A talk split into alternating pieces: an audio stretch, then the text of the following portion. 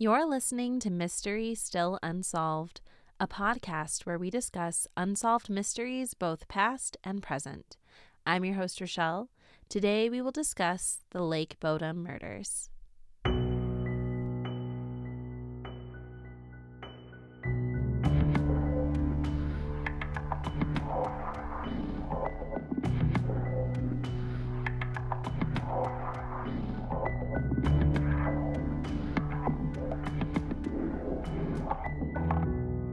Hello, hello, everyone, and welcome back to another glorious episode of Mystery Still Unsolved. Although, spoiler alert, this case is actually pretty gruesome and not glorious at all. So, if you were ordering this episode in drink form and ordered a glorious, you better hold that glory because that's what we're serving up to you today, folks. Um, before we get down to the nitty gritty, as Nacho Libre would say, we have some housekeeping to do. And seriously, stop your whining because we only do it once a week. And I don't even wake you up at 7 a.m. on a Saturday morning with my vacuum cleaner and loud Spanish music like my Puerto Rican mother used to do to me. Mom, freaking Maddie, if you're listening, I'm putting you on blast. So, unless you want my mom to be sent to your house, just zip it. Um, if you're not already following me on Instagram at Mystery Still Unsolved, then you might want to reconsider every 2023 life decision thus far because they're not good. Uh, follow me there and you can see pics and videos of the cases that we cover. You can share your thoughts, theories, opinions, and comments there as well. I also host giveaways every once in a while, or I will pop in on stories to have a quick little chat. It's great fun. If Instagram isn't your thing, feel free to go to my website at www.mysterystillunsolved.com. There you can binge my now 99 episodes. Yes, that's right. Next week, we're going to be doing our 100th episode, and I need to tell you some exciting news. This next episode, the 100th episode, is going to be coming at you live on Instagram. It's true. So don't forget to join me. The date and time will be Tuesday, February 21st at noon. So I hope to see you there. If you can't make it, I'm going to do my best to try and save it on the highlights. But then obviously, I'm still going to post the recording on Thursday. So wherever it is that you listen to this podcast, albeit, you know, Spotify, Apple Podcasts, whatever, um, you can do that. But you can always find it on the website too. Alrighty, I think that that is enough. Um, we should probably just dive into the episode. Um, did I mention that this case is rough and gruesome? If not, just remember that you asked me for this, okay? Like, this is why you come here. All right, so this week I'm going to be taking you on a journey outside of the United States of America. So you will need your passport because you guys, we are going to Finland. Um, a family member of mine just learned that she'll be living there for the next 18 months. So, you know, I had to do a deep dive into any unsolved cold cases that may have occurred there because I have problems and that's where my mind goes when people tell me exciting news. uh, sure, I could look into the origins of Santa Claus or the fact that the Finnish like hella respect reindeer. Um, did you guys know that they treat their reindeer better than most employers in the United States treat postpartum women? Yes, it's true. But that is for another day and probably another podcast. no, we are here to talk about unsolved murders. And boy, did I find a whopper for you in Finland. Um, in fact, the Lake Bodom murders is the most well known unsolved mystery in Finland's history, and many argue that it is also the most brutal crime to ever occur on Finnish soil. I will tell you that while I did do my best to get you the most accurate information regarding this case, there are discrepancies between articles simply due to the fact that a lot of them are in Finnish and then translated to various languages. So there are definitely like transcriber translator errors. So, if you happen to be from Finland or you do a little bit of digging on your uh, by yourself and you see something that's a little bit askew from what I'm telling you today, please know that I probably just read it from an English article that hadn't been translated very well. But with that being said, I've got the gist of it down pat, and so we're just going to go with it. Lake Bodom is located in a small area of Finland called Espoo. It's fairly close to Helsinki, which, if you're uncultured swine like me, you might not know that that is Finland's capital. On June 4th, 1960, four Finnish teens, Mila Bjorklund, Anya Maki, who were both 15, and their boyfriends Seppo Boisman and Nils Wilhelm Gustafsson, both 18, decided to go camping off the shores of picturesque Lake Bodom. I have a hard time saying that word. Picturesque. Picturesque. Anyways, Mila and Nils were a couple, and Seppo and Anya were dating. These kids were roughing it. And I know that that term is subjective. Like to me, all forms of camping are roughing it unless I'm staying in a lodge or a hotel. But I think even to the average normal person, these kids would be considered roughing it because I'm talking like two wooden sticks with like a tarp over it, dirt floor, and that is their tent roughing it. Um, all seemed well if you can get over the fact they had a dirt floor, which I cannot. Um, the boys set up the tent in a shaded area on a slight slope because who doesn't want to be sleeping on a slightly tilted dirt mound? Am I right? Am I right? Um, and the boys parked their motorcycles nearby. We can only assume because there's no record of it, but I can only assume that like if teenagers are camping, then they probably made a fire and like talked into the wee hours of the night um, before deciding to hit the sack.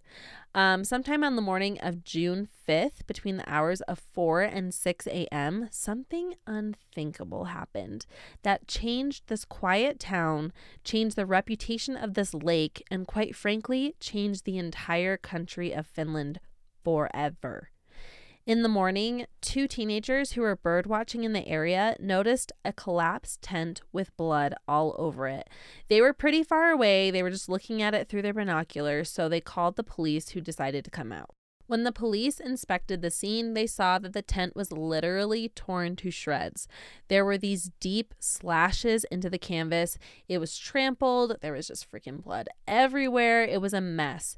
It appeared that whoever had done this had blitzed attacked the teens from outside of the tent before making things more personal. Uh, the police were able to determine that all of the teens were attacked with either a knife or an unidentified blunt object. Uh, the ME at the time said that he it could have been a rock or possibly a pipe. Due to this attack, three out of the four teens did end up succumbing to their injuries. The fourth teen, Nils, was found alive but was still badly injured. Um, he didn't get off scotch free for sure. He suffered a concussion, jaw fractures, bruising on his face, and he was also stabbed in the forehead. Stabbed in the forehead. Just let that sink in, okay? Um, honestly, none of those injuries seem too pleasant at all, but if you can believe it, they were actually the least of the injuries of the 14s. Um, they noted that Nils and Mila were found on top of the tent, and Seppo and Anya were found inside of the tent. Mila, who was Nils's girlfriend, she was actually the one who received the brunt of the aggression. Mila was found naked from the waist down. However, there were no signs of a sexual assault. Um, she had been stabbed multiple times, and most of these stab wounds were made post mortem because it was actually um, shown by the ME that uh, her cause of death was blunt force trauma to the head. But for whatever reason, whoever killed her had continued to stab her relentlessly.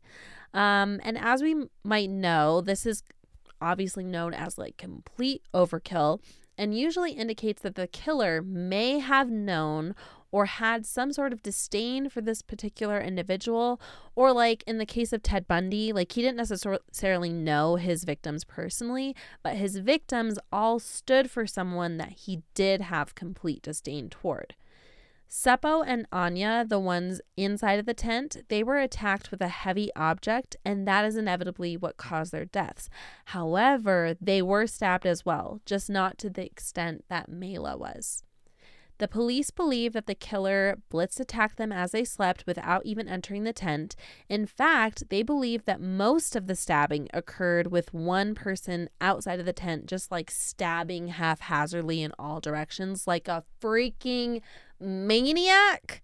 Um, they thought it may have been possible that Nils and Mila may have tried to like get out of the tent to escape when they were attacked on top of the tent. So that might explain why two of the kids were on top of the tent and two of them were inside. Now, if you start doing your own research on this case, sometimes you'll read that all of the teens were stabbed. Other times you'll read that Mila was the only one to be stabbed. But all of the articles agree that Mila, by far, for whatever reason, was the one to be brutalized by the attacker the most. The killer also stole things from the campsite, like some of the teens' clothing and their wallets. However, some of these items were in fact recovered shortly after, like less than half a mile away from the crime scene itself, which made investigators think that perhaps the scene was staged to look like a brutalized burglary by someone who wanted them to think that. So their spidey senses were already tingling. Why would someone take these items only to toss them so soon afterwards?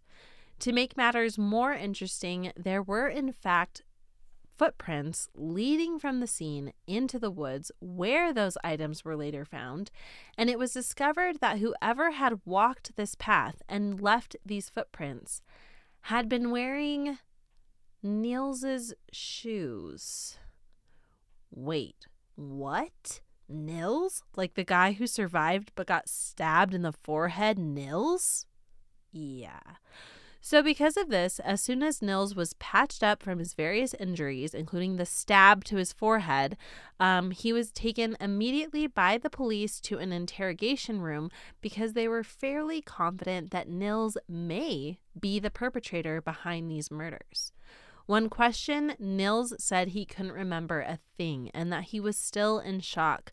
The only thing he kept saying was that he saw a man dressed in black with red glowing eyes coming towards them, but that he would not be able to make out any facial features that could be useful to the police because he really just couldn't remember.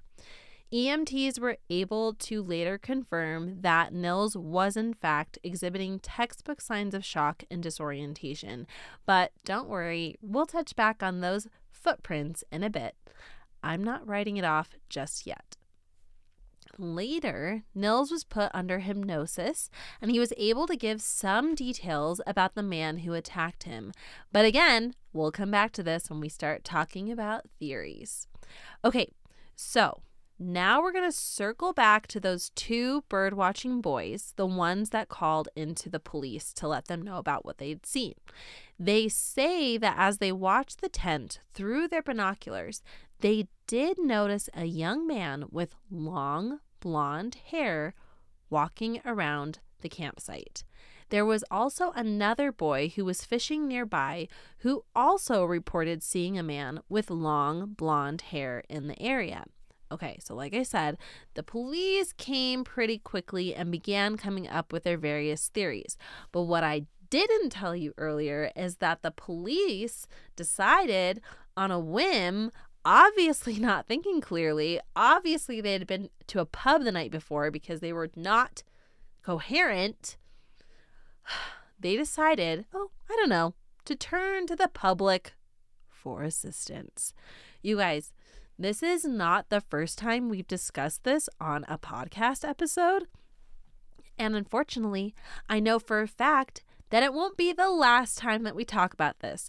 But just in case there's even the smallest hint of a chance that some detective or sergeant or rookie cop is listening to this podcast, can you please, for the love of all that is holy on this planet we call Earth, Stop letting the public traipse all over your crime scene. If I were playing Jeopardy and the category was police blunders, I would say, Alex, I'll take quickest ways to doom an investigation from the very beginning for 500. When the police do this, it almost always ensures that there is no way in friggin' hell that a case will ever be solved or ever be presented before a judge. You have just contaminated your crime scene. You have just tampered it with any and all evidence. Like, seriously, just please stop doing it. Ugh, this has been a public service announcement from yours truly. So, this is why, while we know there are steps leading away from the tent and those footprints match Nils's shoes, it has been impossible to determine if those same footprints ever go back to the tent. Therefore, incriminating Nils. Like that would have been like a straight open and shut case. But because they let freaking hundreds of civilians walk around their crime scene, we will never know for sure, will we? Will we? No. Moral of the story please just don't be dumb. Okay? Um, so this is all that we basically know for sure. I mean, it was the 60s in a foreign country in a different language and police were just like acting like idiots for some reason. Like maybe it was like national act like an idiot if you're a police officer day. I don't know. So we literally don't know much else from the night itself. There are however four persons of interest and you know we're going to be talking about all of them right now the first suspect was Carl Valdemar Gyllström. So many locals to this area suspected Carl right from the beginning. Um, he was a kiosk keeper and he had a history of being hostile towards campers. Um, apparently, Carl was known to be violent. He would like cut down tents and like throw rocks at people. Uh, some even claimed that shortly after the murders, they had seen Carl walking away from the murder scene, but that it actually took a while for people to report it because people were straight up afraid of Carl like just straight up afraid of him. Um, uh, they were just basically afraid about how he would retaliate against them if he were to ever find out that they were the ones to go forward to the police. Um, police were unable to find any hard evidence to link Carl to the actual murders, and I'll I'll let you in on a little secret. They were a little skeptical skeptical of the supposed confessions that he was said to have made to people at like random bars and grocery stores and late hangouts um, because they believe that he actually suffered from a mental illness that um, had led him to confess the things that he had not done um, for attention. Um, maybe he had done it before for like other crimes in the area. Um, but I don't know. They're they're not saying why they're so confident that Carl didn't do it, but they are saying that they're confident. Um, Carl also provided an alibi for the night of the murders. He claimed that he was at home with his wife at the time, um, and his wife adamantly confirmed this. Now, you might be thinking that there's no way it's Carl, but get this. On her deathbed, Carl's wife, the one that reported that Carl hadn't been home that night, he she admitted that he had come home and threatened her that he would kill her if she didn't go along with his story. And so this is how she knows for a fact that he is indeed the murderer. Carl has since passed. He actually took his own life in 1969. He drowned himself in Lake Bodom right near where the teens had been murdered. He left a suicide note, again claiming that he was the one to kill the teenagers. The second suspect was Pentti Soin- Soininen. Pentti Soininen. Um, he was 15 at the time of the murders. Um, he had been convicted of several violent crimes throughout the 1960s. Um, as you remember, two of the victims were 15, and so many people thought perhaps they knew each other somehow, maybe not like from school or anything like that, but like maybe they had met Pentti when he was out and about in the area and just kind of like let him hang out with them at the campsite for a bit. And then later on that night, he came back to kill them for whatever reason. I don't know why. Um, so anyway, when Pentti was 24, he was in jail for something completely unrelated, and he actually confessed to the crimes. But police listened to the confession, and there were just like a lot of things that didn't add up. So it's the belief of most people that Pentti just claimed to have done it in order to like gain prison cred if that makes sense. Um, he did end up hanging himself while he was in prison, and some articles, not all, again, some of the articles are different because of poor translation. Some of the articles claim that he actually committed suicide on the anniversary of the Lake Bodom murders. A lot of people like poo poo Pentti as a suspect, and believe me, so do I but because of the confession that made no sense. Uh, but most people think that he didn't do it or couldn't have done it because he was only 15. And for some reason in their minds, there's no way a 15 year old would be able to overpower two 18 year old boys and two 15 year old girls. But let me just say for the record that I poo poo that. I mean, if the four teenagers really were sleeping in their tents during the time of the Blitz attack and just like woke up to someone like stabbing them through a tent, I think that Pentti absolutely could have overpowered them. They would have woken up dazed, confused, their eyes were not focusing in the darkness, and I don't think that they would have stood a chance. Anyway, I really don't think Pentti did it, but again, not because of his age, but because of his bizarre confession that didn't seem to hold any water. Another suspect was Hans Assmann. I love his name because it just reminds me of the Ass Man from Seinfeld. Do you guys remember that episode? I freaking love that show. That is my jam. I could literally watch it every day until I die. Um, I'm sure that that name, Hans Assmann, is fairly common in Germany because that's where he's from. But we all know that if that kid grew up in America, oh man, he would have been toast. He would have had some toasty buns, that Hans Assmann. Anyway, most public suspicion focused on Hans, who lived very close to the crime scene. Hans was also a former police officer, so he would kind of know how to cover his tracks. Um, he had a very crazy backstory. So apparently, he had fought for the SS and he was a prison guard at Auschwitz concentration camp. So Assmann has seen some stuff. Now, before we judge him too harshly, I will let you know that he did flee his post after he fell in love with a Jewish woman and they escaped together. And that is so cute and probably would be cute if we didn't also think that maybe he murdered four people. Um, so after he escaped um, his post, he was later apprehended by the police and they agreed not to harm him or send him to prison or kill him if he would come and work as a KGB spy for them, which he did. Okay, so remember when I told you that Nils had gone under hypnosis and that he was able to come up with some details about the attacker and they were able to form a sketch from those details. Okay, so the picture that the sketch artist drew kind of looks like Hans. All right, are you ready to hear something else wild about Assmann? The morning the teens were found, Assmann actually went to the hospital with some minor injuries.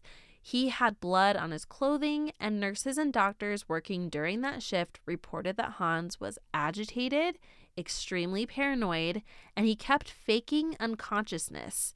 He also lied about his identity when he checked in to the hospital because he came in under a false name. The nurses also report that he had a strange black substance caked underneath his fingernails and that they had asked Hans about it several times, but he would never really give them a straight answer. When police went to interview him, they couldn't help but notice that he looked very similar to the sketch, and he even had long blondish hair, as had been described by the birdwatching boys and the fisher boy.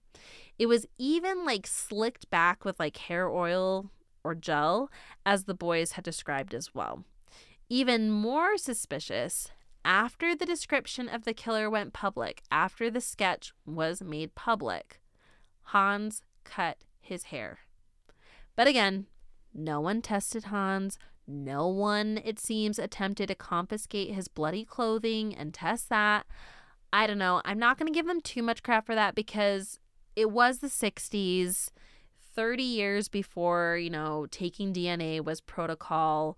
Um, but it also could have just been complete incompetence on the police's part because it wouldn't have been made it wouldn't have been their first mistake they made that day. Um, some people don't think it has anything to do with any of those, and that it was literally just that the Finnish um, police department was scared because the KGB came and might have talked to them. It could be. Um, my husband and I just finished a show with, um, and it had like KGB in it. I don't know if anybody has seen Chernobyl on HBO. It's kind of like a mini series talking about the Chernobyl incident in um, Poland, I believe. Um, anyway, the KGB is depicted in it, and they from what I can tell, at least from the show, do not mess around. They will literally wreck your life if you don't do what they say. So I could definitely see them being like, hey, maybe we should look into Hans Ostman. And the KGB was like, no, you shouldn't. And they're like, okay. Lastly, we would be remiss if we didn't talk about Nils himself, the lone survivor of this horrific ordeal. 44 years after this heinous crime, Nils was in fact arrested for the murder of his girlfriend Mila and his two friends. He was married. He had children who had grown up and left the house. He was actually about to retire from his career of um, bus driving. So it came as quite a surprise when they arrested him in 2004. And actually, the police went so far as to outright close their case. That's how confident they were in their theory that Nils was the one who did it. Apparently, they believed that through like some blood work they had taken at the time, that Nils had been drinking and he might have been acting belligerently. Some people think that Nils was upset with Mila because apparently he had been trying to like get her to like put out for quite some time and she just like kept rejecting his advances because she wasn't ready. Um, and some believe he started to get aggressive or rude with Mila, and Seppo, his 18 year old friend, got pissed at him, kicked him out of the tent, and told him that he needed to cool down. Um, they think that maybe Nils may have attempted to get back at Seppo by beating him up, and Seppo was kind of like more of a athletic person in comparison to Nils. So it's possible that he overpowered Nils and broke his jaw before going back into the tent. So this might explain why Nils had like a broken jaw and some fractures in his face. The three remaining, so like Mila, Anya, and Seppo, they think that they fell asleep and Nils just kept getting worked up, kept getting worked up, and he decided that he was going to attack them. Um, this claim is actually kind of supported by some neighboring campers who said that sometime around the hours of 1 to 3 a.m., that a drunk boy stumbled upon their campsite and that the boy closely resembled Nils. They couldn't say for 100% that it was Nils, but they said that whoever it was looked like Nils. The women said that whoever the guy was, came into their tent, started acting belligerently, was like saying some really like nasty and repulsive comments to them, but that he was later scared off by the men that they were camping with, and then he just like left in the direction of the teenager's tent. Um, Nils' trial started on August 4th, 2005. Nils' defense lawyer argued that the murders were the work of one or two men and that Nils would have been incapable of committing these murders on his own, especially if Nils was drunk, as the prosecution claimed. They also argued that Nils would not have been able to give himself these, you know, uh, terrible injuries, like being stabbed in the head, um, however, the prosecution struck back, saying that it was strange that, that the shoes found less than half a mile from the crime scene belonged to Nils, and that the shoes had the traces of all of the victims' blood except for Nils. They believed Nils had killed the three teens while wearing his shoes, walked off into the woods after grabbing some items to disperse in the trees. They think that he took his shoes off, went back to the campsite, and then self inflicted his injuries to make it more believable that he was nothing more than an innocent victim and not the murdering monster that he really was. They believed it was just plain old luck that he didn't die from his self inflicted injuries. It also should be noted that Nils had long blonde hair. Okay, so after all was said and done, the prosecution was able to talk, the defense was able to talk. Nils was convicted and he served one year in jail, but he was acquitted of all of his charges a year later. The jury said the evidence was conjecture and inconclusive.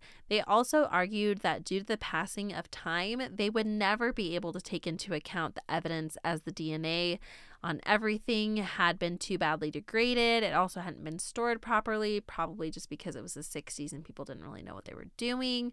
Um, they also said that the prosecution failed to deliver a believable motive that could be proven. So they're not saying that the motive wasn't believable. They just are saying that the motive can and will never be able to be proven. Uh, Finland ended up paying Nils 45,000 euro for his mental suffering that he suffered when he was in jail for a year, but he was refused permission to sue the Finnish newspapers for his defamation that he had um, accrued during the trial. All right.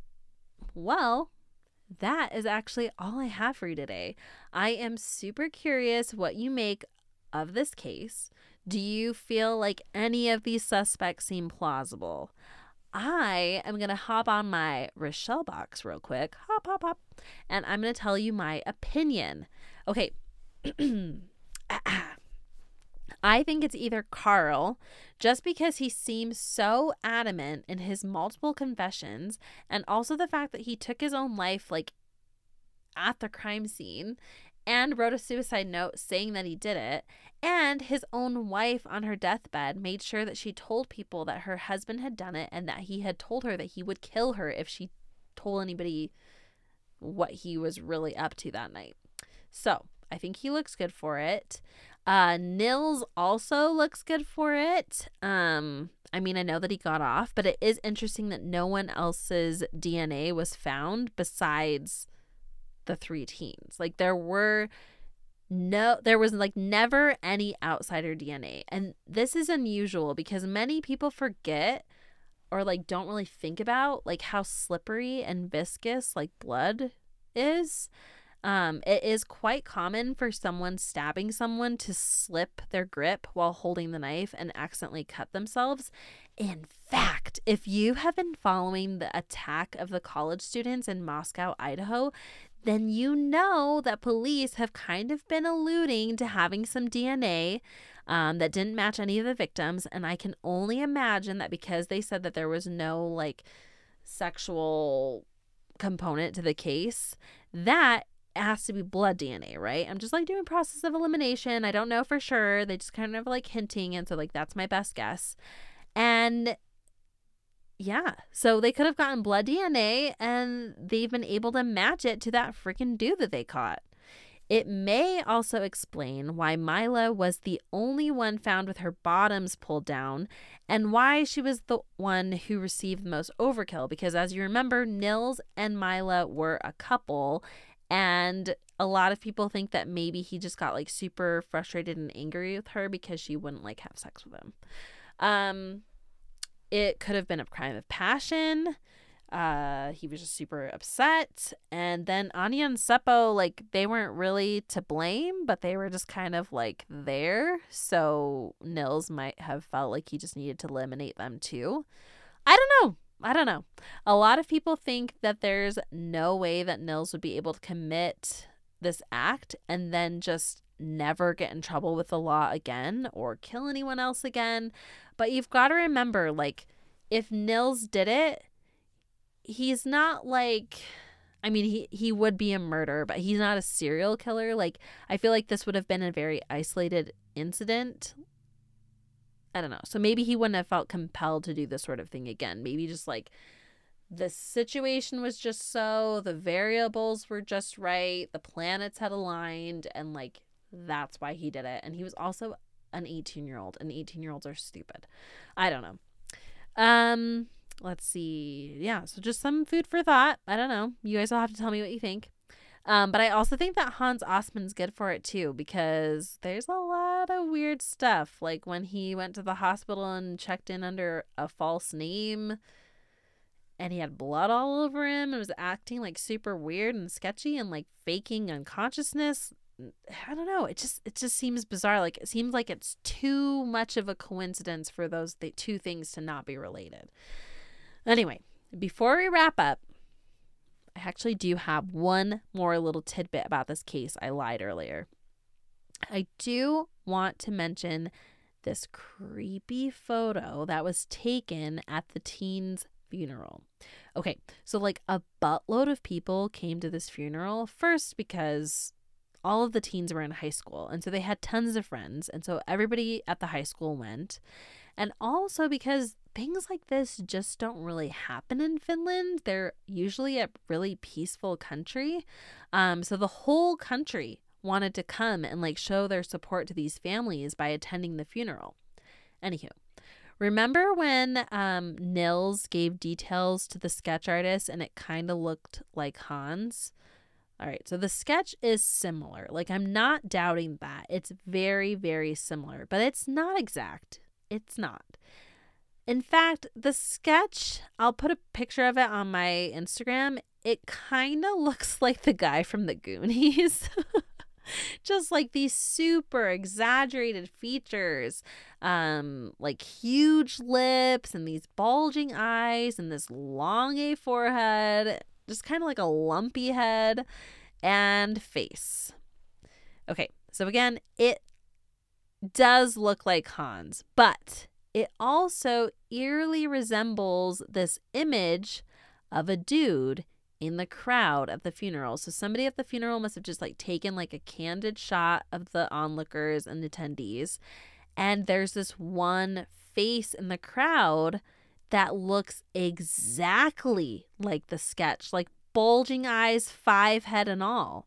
And I mean, killers are known to do this a lot of them want to see the aftermath of their crime, so they'll inject themselves into the investigation, which honestly wouldn't have been hard in this situation since the police were basically begging people to come and destroy their crime scene. Uh, the killer may have attended the funeral to get his jollies by seeing the sorrow that he had caused kind of like we've seen with the Golden State Killer. Um, I don't know if you remember this, but he went to a town hall meeting and he got super pissed when this one guy got up and was like, "I don't know how you're all letting this happen to you. Like if if the Golden State Killer came to my house, I'd yada yada yada blah blah blah." And then that very night, the Golden State Killer followed him home and decided to teach his family and him a lesson. So I think it happens a lot. Watch Criminal Minds, watch Forensic Files. This sort of thing happens all the time.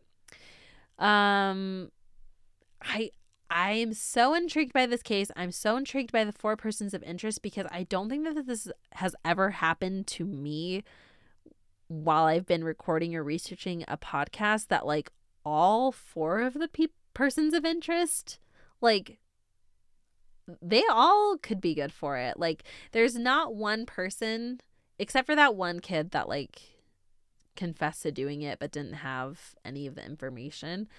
Um, like his confession didn't line up. That's like the only one. So three out of the four persons of interest, like I could believe that it was him. Like if they were like, oh yeah, this is the guy, I'd be like, oh, I knew it. It makes sense. Usually there's like one that looks really good for it, and then like a couple of others that kind of look good for it, and then just like some wacko like alien conspiracies. But like three out of the four look really, really good for this. But I don't know. I want you to tell me what you think by going to my Instagram at Mystery Still Unsolved. You can leave a comment of who you think did it. You can shoot me a DM if you don't like doing it in public and you just want to like shoot me a private DM. But I want you to tell me your theories and which suspect you think is good for it. Um, don't forget to go to my website, www.mysterystillunsolved.com, to listen to all 99 episodes. I can't believe I'm going to be in the triple digits next week. I'm so excited. Thank you guys. Um, if you want to support this podcast more, you can tell a true crime loving friend or family member about the podcast. That way, you can have something to talk about at awkward family gatherings or slow days at work. I, I will sacrifice myself to do that for you. Um, again, as always, don't limit yourself to the confines of the term family and friends. You can tell the cashier at the cookie shop that you frequent. You can tell your dry cleaner. You can tell your Pilates instructor. You can tell your barber. Literally, I want everyone to know about mysteries Still Unsolved. But do you want to know the best way to support this podcast? Of course you do. Join me next week when together we'll discover did anyone ever place a useful tip? Has justice prevailed? Or is the mystery still unsolved?